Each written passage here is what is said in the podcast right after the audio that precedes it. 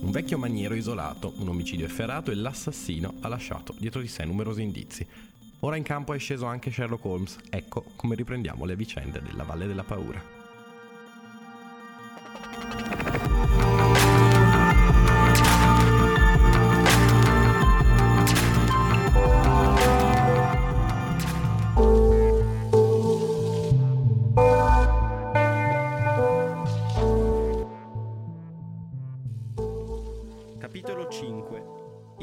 Personaggi del dramma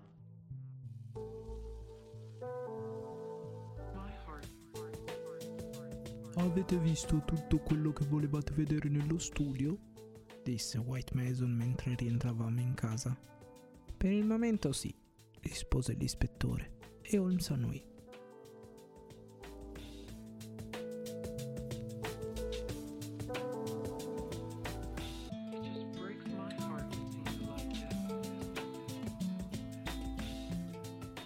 Vorrete forse allora ascoltare le testimonianze di qualcuno della casa? Potremmo farlo nella sala da pranzo, Ames. Venga dunque prima lei, per favore, e ci dica quello che sa. La deposizione del maggiordomo fu molto semplice e chiara e diede un'impressione convincente di sincerità. Era stato assunto cinque anni prima quando il signor Douglas era venuto per la prima volta a Birston. Gli era stato detto che Douglas era un ricco signore che aveva fatto i soldi in America. Era stato verso di lui un padrone cortese e pieno di riguardi, non proprio come quelli ai quali Ames era stato abituato. Forse, ma a questo mondo non si può avere tutto. Non aveva mai notato nel signor Douglas alcun segno di paura, al contrario era l'uomo più spericolato che avesse mai conosciuto. Voleva che il ponte levatoio fosse alzato ogni sera perché questo era l'antico costume e a lui piaceva conservare le vecchie tradizioni. Il signor Douglas andava molto di rado a Londra e raramente lasciava il villaggio, ma il giorno prima del delitto era stato a fare compere a Tunbridge Wells. Lui e Ames aveva notato una certa irrequietezza e una certa agitazione nel signor Douglas quel giorno, poiché gli era apparso impaziente e irritabile, cosa insolita in lui. Quella sera non era andato a letto, ma si trovava nella dispensa, sul retro della casa, intento a mettere a posto l'argenteria, quando aveva sentito uno squillo violento di campanello. Non aveva udito alcuno sparo, ma era ben difficile che potesse udirlo, poiché sia la dispensa sia le cucine si trovavano proprio in fondo alla casa e tra queste e il resto dell'abitazione si frapponevano molte porte chiuse e un lungo corridoio. La governante era uscita dalla sua camera, richiamata dal violento squillo del campanello, e insieme erano andati verso l'ingresso della casa. Giunti in fondo alle scale ne avevano visto scendere la signora Douglas. No, non scendeva in fretta, non gli era parso che fosse particolarmente agitata. Proprio mentre arrivava in fondo alla scala, il signor Barker era corso fuori dallo studio, aveva fermato la signora Douglas e l'aveva implorata di tornare indietro. Per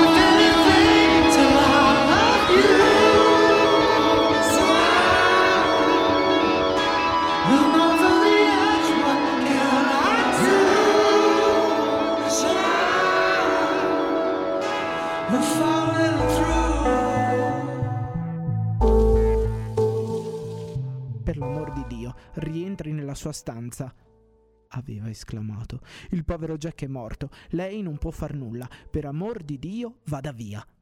Occorse un poco di persuasione, ma infine la signora Douglas tornò sui suoi passi. Non aveva gridato, non aveva fatto scenate. La signora Allen, la governante, l'aveva ricondotta di sopra ed era rimasta con lei nella camera da letto. Quindi Ames e il signor Barker erano tornati nello studio, dove avevano trovato ogni cosa esattamente come l'aveva vista la polizia.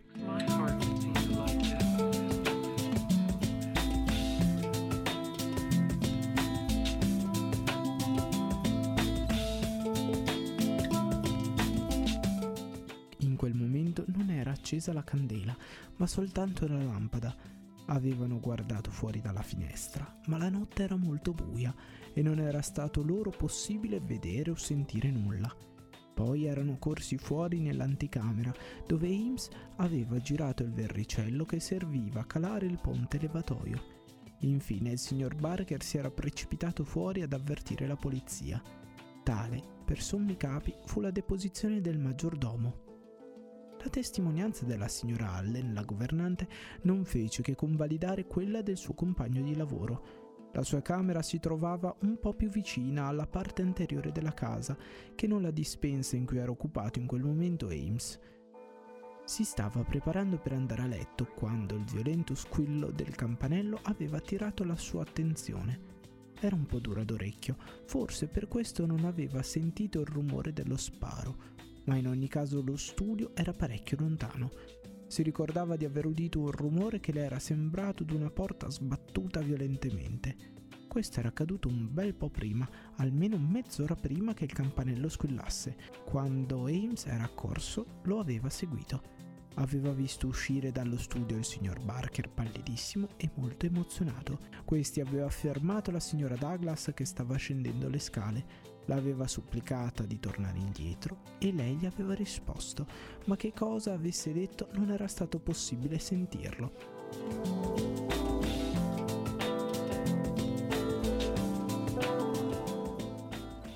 La porti con sé e rimanga con lei, aveva ordinato la signora Allen. Aveva quindi condotto la signora nella camera da letto e si era data da fare per calmarla.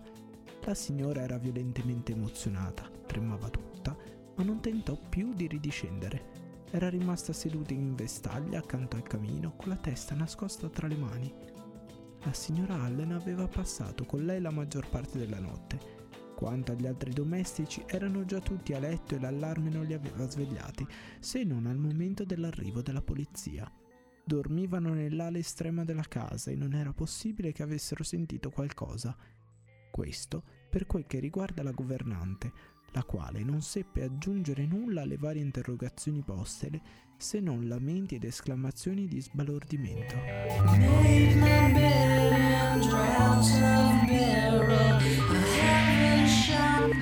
testimone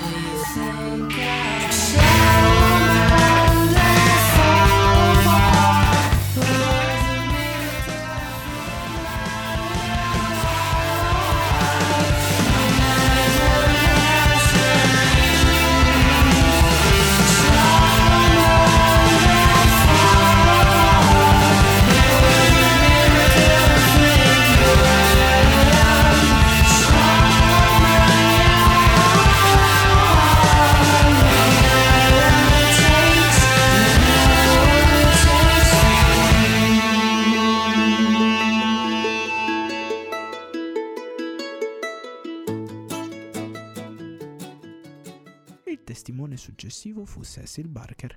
Circa i fatti occorsi durante la notte precedente, ben poco aveva da aggiungere a quanto già aveva detto alla polizia.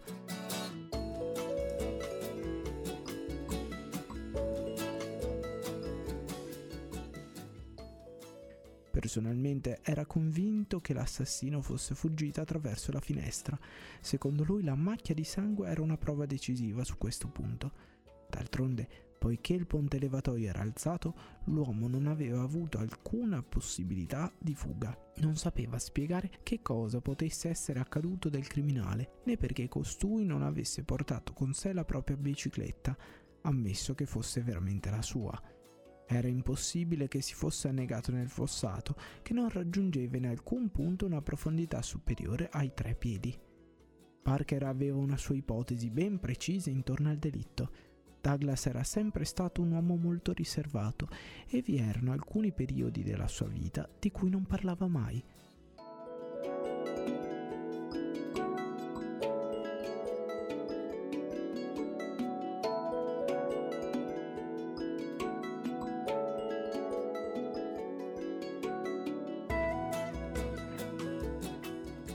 Era emigrato in America dall'Irlanda quando era ancora giovanissimo. Laggiù aveva fatto fortuna e Parker lo aveva conosciuto in California, dove erano diventati soci in una concessione mineraria molto redditizia, in un luogo chiamato Benito Canyon. Erano riusciti ad accumulare una somma considerevole, ma improvvisamente Douglas aveva svenduto tutto ed era partito per l'Inghilterra. A quel tempo era vedovo. In seguito Barker aveva a sua volta venduto le sue proprietà laggiù ed era venuto a stabilirsi a Londra avevano in tal modo riannodato la vecchia amicizia. Douglas gli aveva dato l'impressione che qualche pericolo prendesse sul suo capo e lui aveva sempre pensato che la sua partenza improvvisa dalla California, nonché il fatto che si fosse ritirato in un angolo d'Inghilterra così tranquillo e remoto, fossero connessi con questo oscuro pericolo. Pensava che qualche società segreta e qualche organizzazione implacabile stesse cercando Douglas e non gli avrebbe dato pace finché non lo avesse ucciso. Erano state alcune frasi dell'amico a suggerirgli quest'idea, benché Douglas non gli avesse mai detto di che società si trattasse, né come o perché si fosse inimicato con esse. Poteva solo supporre che la leggenda sul cartiglio avesse un qualche riferimento a questa ipotetica società. Seems like yesterday, but it was long ago.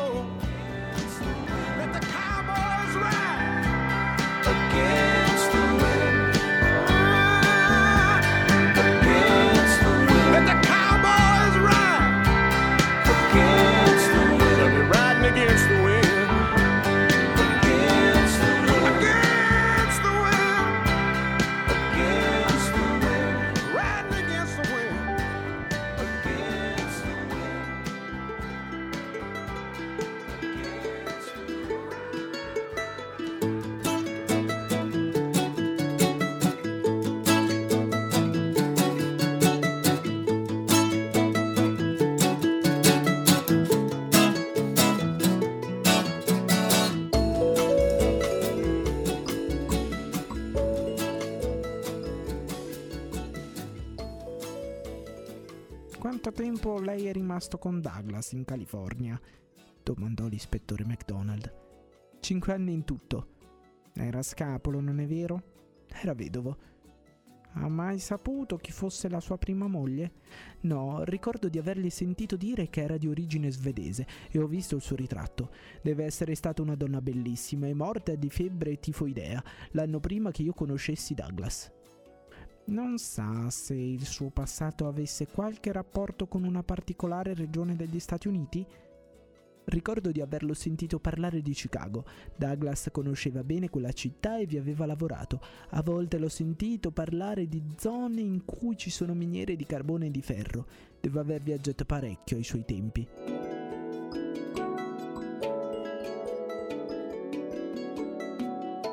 Si occupava di politica? Crede che questa società segreta possa avere qualche fine politico? No, Douglas non si interessava affatto di politica. Ha qualche motivo di ritenere che Douglas potesse essere un criminale? Tutt'altro, non ho mai incontrato in vita mia un uomo più onesto. Ha osservato qualcosa di strano nella sua vita in California? A lui soprattutto non piaceva soggiornare e lavorare nella nostra concessione sulle montagne. Se appena gli era possibile cercava di non andare mai dove c'erano altri uomini. Ecco perché cominciai a pensare che qualcuno gli stesse dando la caccia. Poi, quando partì così all'improvviso per l'Europa, il mio sospetto divenne certezza. Io credo che debba aver avuto qualche avvertimento. Infatti, una settimana dopo la sua partenza, vennero a cercarlo una mezza dozzina di uomini. Chi erano questi uomini? Certo, non erano dei tipi molto raccomandabili. Salirono su alla concessione e vollero sapere dov'era. Io risposi loro che era partito per l'Europa e che non sapevo dove avrebbero potuto trovarlo. Non avevano sicuramente buone intenzioni verso di lui, questo era facile da capire. Questi uomini erano americani della California? Non so se fossero della California o di qualche altro posto, ma so che erano senz'altro americani, ma certo non minatori. Non so chi fossero. Fui molto contento quando li vidi andarsene. Questo accadde sei anni fa? Quasi sette. Dunque, voi siete rimasti insieme per cinque anni in California, per cui questa persecuzione è cominciata non meno di undici anni fa. Precisamente. Doveva trattarsi di un rancore veramente insanabile, se poté essere covato con tanta energia per un tempo così lungo, e ciò che lo fece nascere non doveva essere cosa da poco. Ah, io credo che questo incubo ha tormentato tutta la sua esistenza e non l'ha lasciato quasi mai. Ma se un uomo sa che sul suo capo pende un pericolo e sa di che pericolo si tratta, perché non dovrebbe rivolgersi alla polizia in cerca di protezione? Go through a timeline.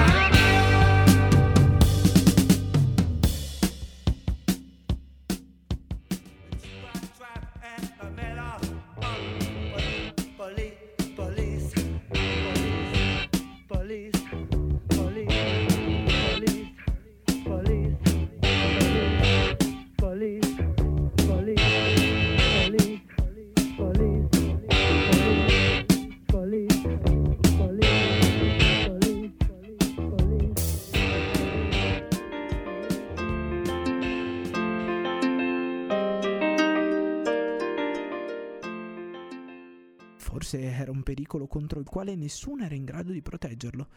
C'è una cosa che dovete sapere, girava sempre armato, aveva sempre la rivoltella in tasca, ma per colmo di sfortuna ieri sera era in vestaglia e aveva lasciato la sua arma in camera da letto.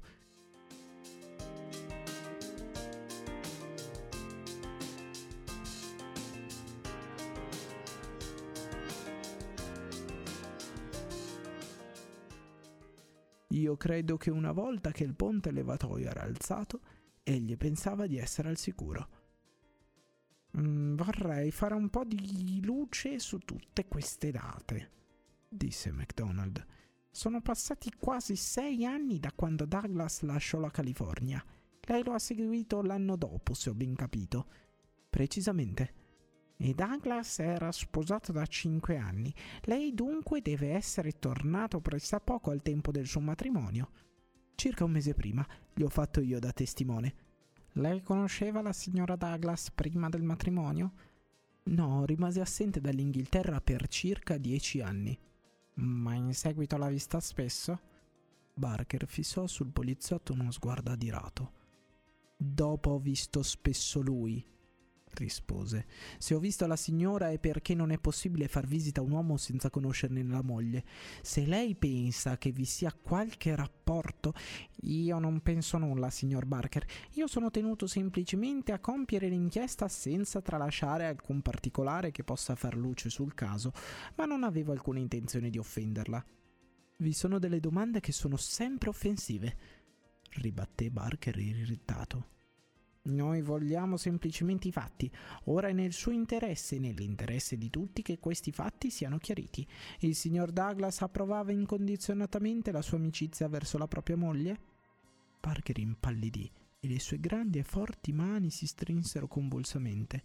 Lei non ha il diritto di farmi simili domande, esclamò.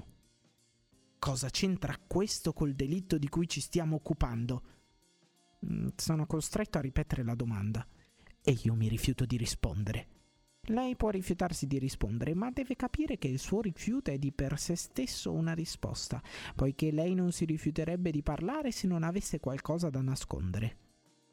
Il volto di Barker si contrasse per un attimo in un'espressione feroce e le sue folte sopracciglia nere si corrugarono sotto l'impulso di una violenta emozione.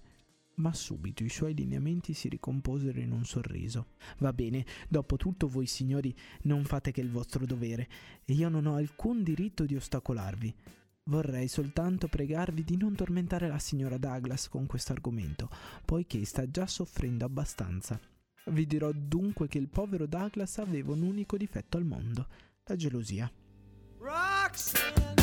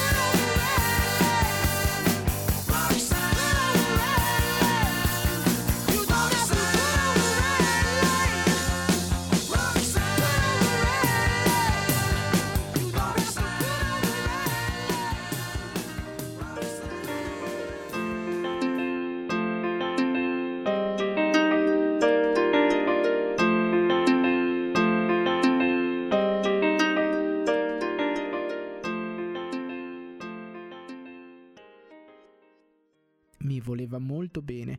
Nessun uomo avrebbe potuto voler più bene a un amico di quanto lui me ne voleva. Ed era anche molto affezionato a sua moglie. Era contento che io venissi qui e mi mandava sempre a chiamare. E tuttavia se io e sua moglie ci mettavamo a discorrere o sembrava che tra noi ci fosse anche la più innocente simpatia, subito un'onda di gelosia lo travolgeva. Perdeva immediatamente il controllo dei nervi e mi scaricava addosso un torrente di insolenze senza capo né coda.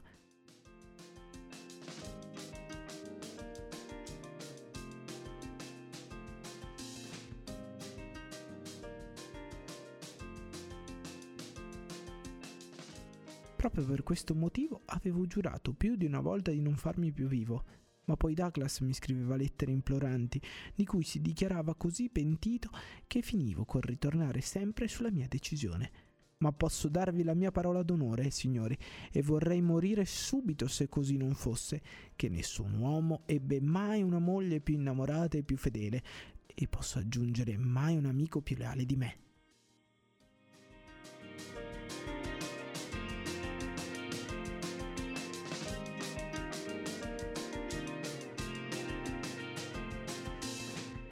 Parker disse tutto questo con grande fervore e convinzione, ma l'ispettore MacDonald non si rassegnò ad abbandonare questo increscioso argomento.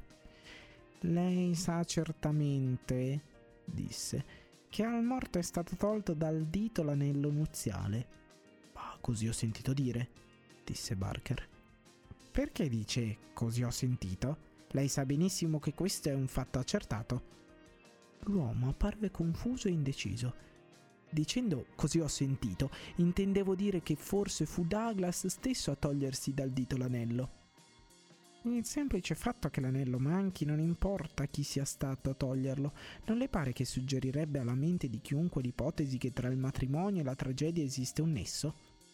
Parker scrollò le larghe spalle. Io non saprei dire che cosa ciò possa suggerire, rispose. Ma se lei intende insinuare che questo possa riflettersi in alcun modo sull'onore della signora, nei suoi occhi si accese un lampo, ma subito, pur con uno sforzo evidente, Barker riprese il controllo di sé. Beh, siete sulla pista sbagliata, ecco tutto.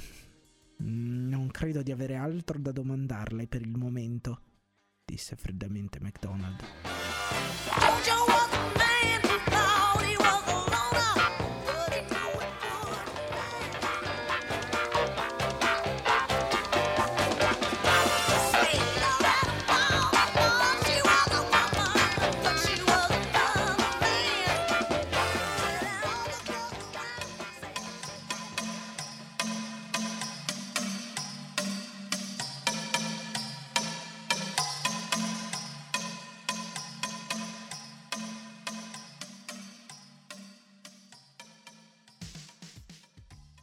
Una piccola spiegazione.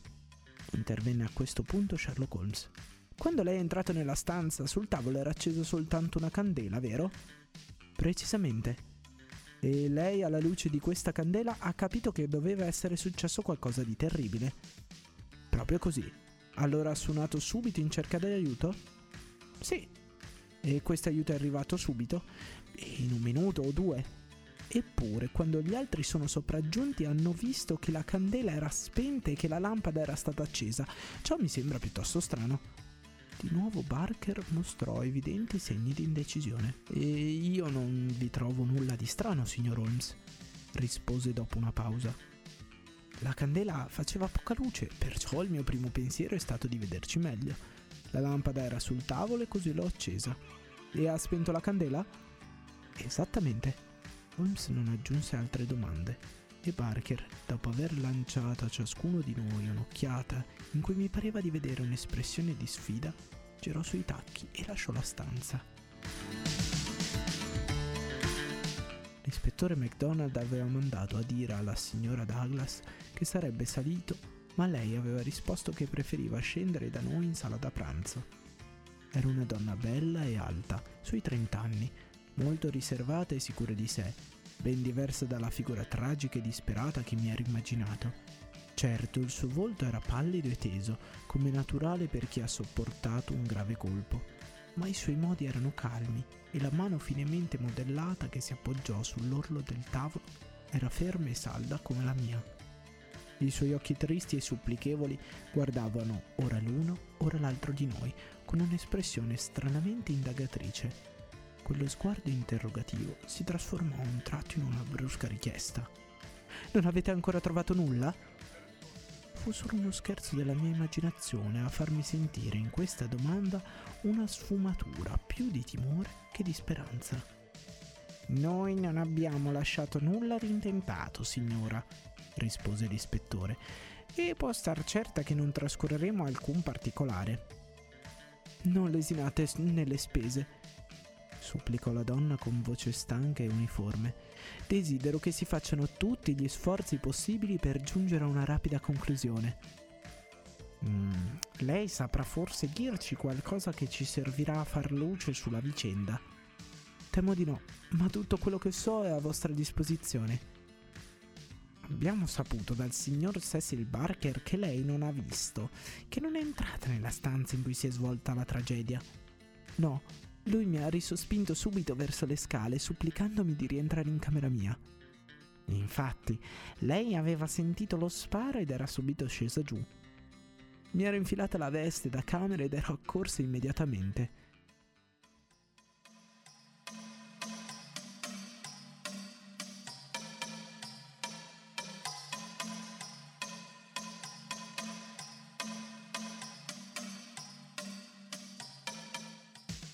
Quanto tempo è passato dal momento in cui ha sentito lo sparo a quello in cui è stata fermata sulle scale dal signor Barker? Forse un paio di minuti. È talmente difficile calcolare il tempo in certi momenti. Lui mi ha implorato di non proseguire e mi ha assicurato che non potevo fare nulla. Quindi la signora Allen, la governante, mi ha ricondotto di sopra. Mi pareva di vivere come in un sogno spaventoso. Saprebbe dirci da quanto tempo suo marito era al piano di sotto prima che lei udisse lo sparo? No, non saprei dirlo. Era uscito dal suo spogliatoio e io non lo avevo sentito uscire. Faceva ogni sera il giro della casa, poiché aveva molta paura di un possibile incendio.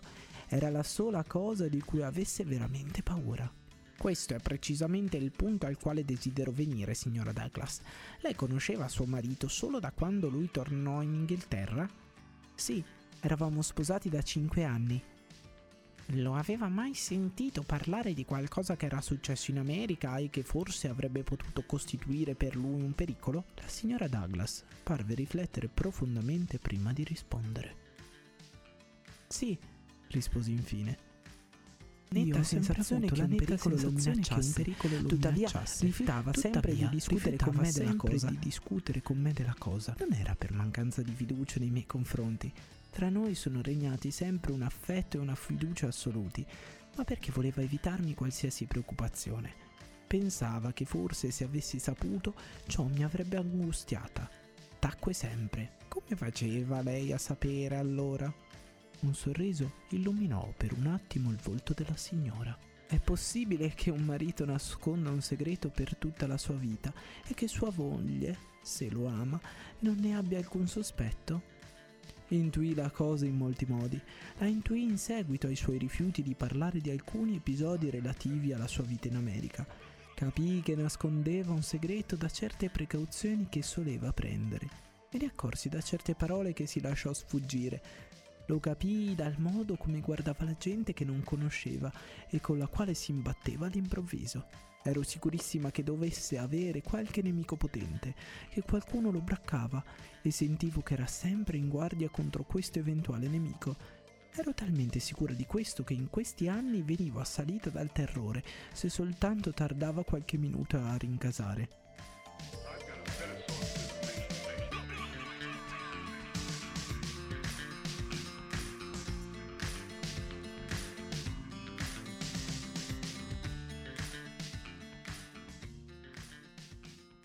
Potrei chiederle, disse Holmes, quali furono le parole che attrassero la sua attenzione. La valle della paura, rispose la signora. Questa era un'espressione che usava sempre quando io lo interrogavo. Sono stato nella valle della paura e non ne sono ancora uscito. Ma non usciremo mai dalla valle della paura? gli chiesi una volta, vedendolo più preoccupato del solito. A volte penso di no, mi rispose. Certo, lei gli avrà chiesto cosa fosse questa valle della paura. Certamente, ma ogni volta che glielo chiedevo il suo volto si faceva scuro e lui scuoteva il capo. È già abbastanza terribile che uno di noi debba essere entrato nella sua ombra, mi rispondeva. Voglia Dio che tu non debba mai conoscerla. Certo, doveva essere una vera valle in cui era vissuto e in cui qualcosa di spaventoso doveva essergli accaduto, di questo sono sicura, ma altro non saprei dirvi. E non ha mai fatto alcun nome? Sì, una volta che delirava nella febbre. Ricordo quando ebbe un incidente di caccia tre anni or sono. Continuava a pronunciare un nome e lo pronunciava con collera e con una specie di orrore. Questo nome era McGinty, Gran Maestro McGinty. Quando si ristabilì gli domandai chi fosse questo Gran Maestro McGinty e di che cosa fosse maestro. Certo non è mai stato mio maestro, grazie al cielo, mi rispose ridendo, e questa fu tutto ciò che riuscii a ottenere da lui. Ma certo doveva esserci un rapporto tra il gran maestro McGinty e la Valle della Paura.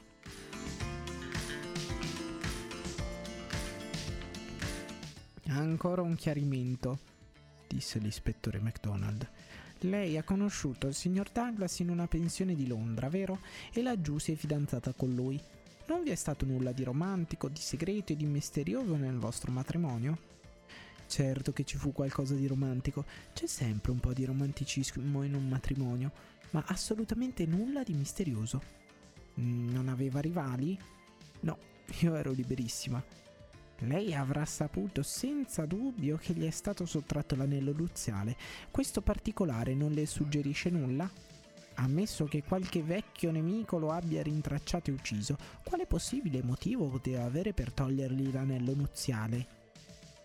Per un attimo avrei potuto giurare di aver visto un'ombra appena percettibile di ironia sulle labbra della donna. Non saprei proprio che cosa dire, rispose. Certo è un fatto veramente straordinario. Bene, non la tratterremo più a lungo e siamo spiacenti di averla disturbata in un'ora simile. Si scusò l'ispettore. Dovremmo ancora chiarire altri punti, senza dubbio, ma glieli sottoporremo a mano a mano che si presenteranno. La signora si alzò e di nuovo ebbi la sensazione che lo sguardo rapido e interrogativo col quale ci scrutò significasse quale impressione ha fatto su di voi la mia testimonianza. Se l'avesse espressa con parole, quella tacita domanda non avrebbe potuto essere più evidente. Poi, con un inchino, uscì dalla stanza. È una bella donna, una donna bellissima, disse MacDonald in tono pensieroso, dopo che la signora si fu chiusa l'uscio alle spalle. Certo, questo Barker ha gironzolato parecchio più attorno. È un uomo che può fare molta impressione su una donna. Lui ha ammesso che il marito era molto geloso e forse sa meglio di chiunque altro quali motivi lo spingessero alla gelosia. C'è poi la faccenda della fede. È una faccenda che non riesco a digerire. Un uomo che strappa di mano a un morto l'anello nuziale. Lei cosa ne pensa di questa storia, signor Holmes? Durante tutto questo tempo il mio amico era rimasto seduto, con la testa appoggiata alle mani, immerso in una profonda meditazione. Improvvisamente si alzò e suonò il campanello.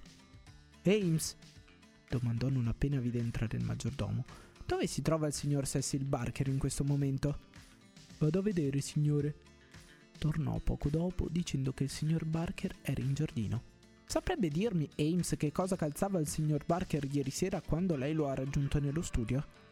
Certo, signor Holmes, calzava un paio di pantofole. Gli ho portato io le scarpe quando è uscito per avvertire la polizia.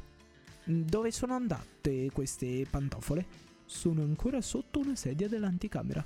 Benissimo, Ames. Naturalmente è molto importante per noi sapere quali possono essere le impronte del signor Barker e quali quelle che provengono dall'esterno. Certo, signore, devo dire che ho notato che le sue pantofole erano macchiate di sangue, eh, come del resto erano le mie. Questo è abbastanza naturale, date le condizioni della stanza. Benissimo, Ames. Se avremo bisogno di lei la chiameremo ancora.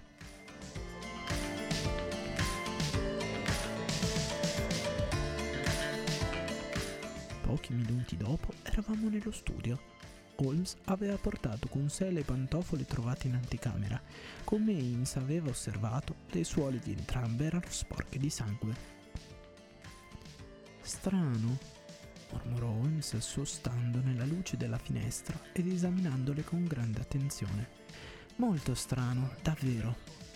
Chinandosi con uno dei suoi caratteristici balzi felini, posò la pantofola sull'impronta insanguinata del davanzale. Impronta e suola combaciavano perfettamente.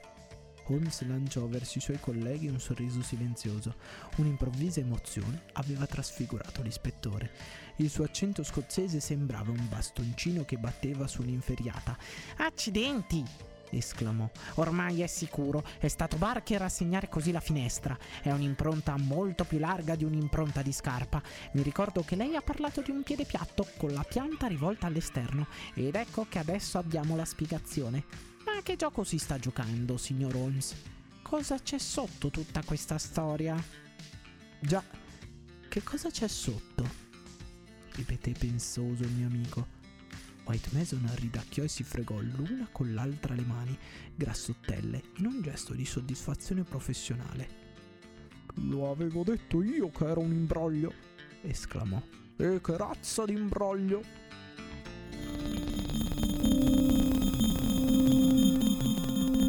I sospetti si fanno più stretti attorno a Cecil Barker. Ha ucciso lui John Douglas? E se così fosse, come ha fatto? Se volete scoprirlo, ci trovate qui alle 21, lunedì sera. Thank you.